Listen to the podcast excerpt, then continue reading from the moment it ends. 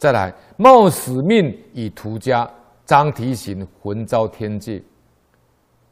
啊，他这个就是啊，张提刑是一个当官的啊，他经过这个屠夫的店呢，啊，屠宰场呢，他用钱去把这个物买下来放生了。临终说告诉他的家人呐，他说我放生了。积德深厚了，今天天公来迎接了，我当升天上了，这就是张提醒魂超天界。